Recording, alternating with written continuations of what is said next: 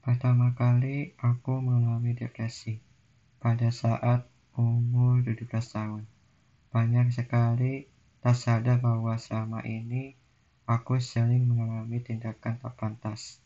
Padahal aku tak tahu bahwa hari ini ada kegiatan, jadi nggak bawa apa pun. Keadaan seperti ini membuatku ingin pindah sekolah. Sayangnya, semua sirna karena orang tuaku nggak setuju. Terpaksa deh, daripada nanti kena amarah, aku paling nggak suka berdebat soal tidak penting. Pernah sekali melakukan kesalahan, eh kena marah dong.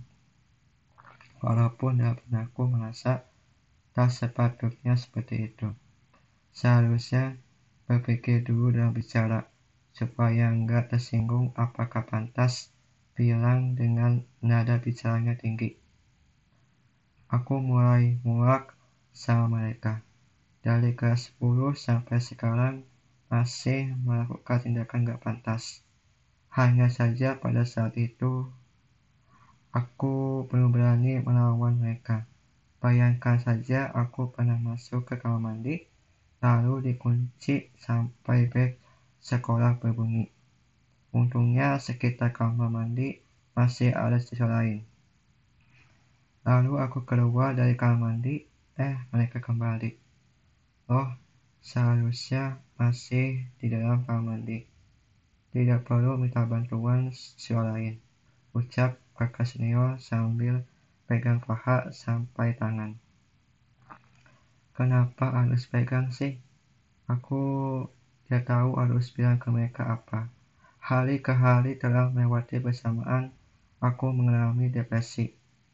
Memikirkan berkaitan sama kakak senior, aku punya seorang teman pernah melakukan tindakan tak pantas.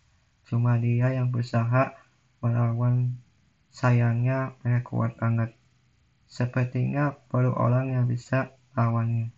Coba deh, kalian akan merasakan apa yang aku rasakan sekarang. Begitupun siswa lain, depresi masih nggak hilang. Tapi aku akan mencari bukti supaya kakak senior bisa keluar dari sekolah.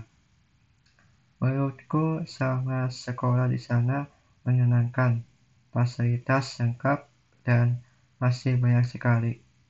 Terutama kantin, beh enak banget untuk berlama-lama. Sayangnya masih banyak kakak senior bicaranya memang kasar, sampai-sampai nggak berani untuk melawan. Lalu aku berusaha menenangkan mereka. Tunggu, kalian nggak sadar apa perbuatan kakak tak pantas untuk tiru oleh adik-adik. Ingat, sekolah ini bukan milik kalian. Tak keselang lama mereka bilang kepadaku, wow, ada cewek yang sekarang mulai berani melawan kita. Seharusnya lo juga sadar bahwa kita pantas.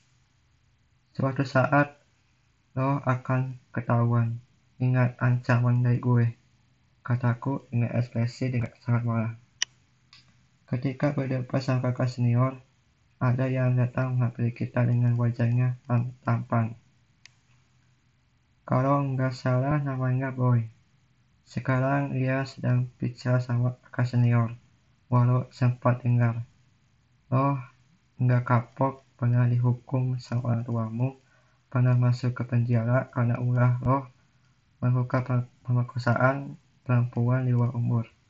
Sekarang mau melakukan lagi sama perempuan masa depanku.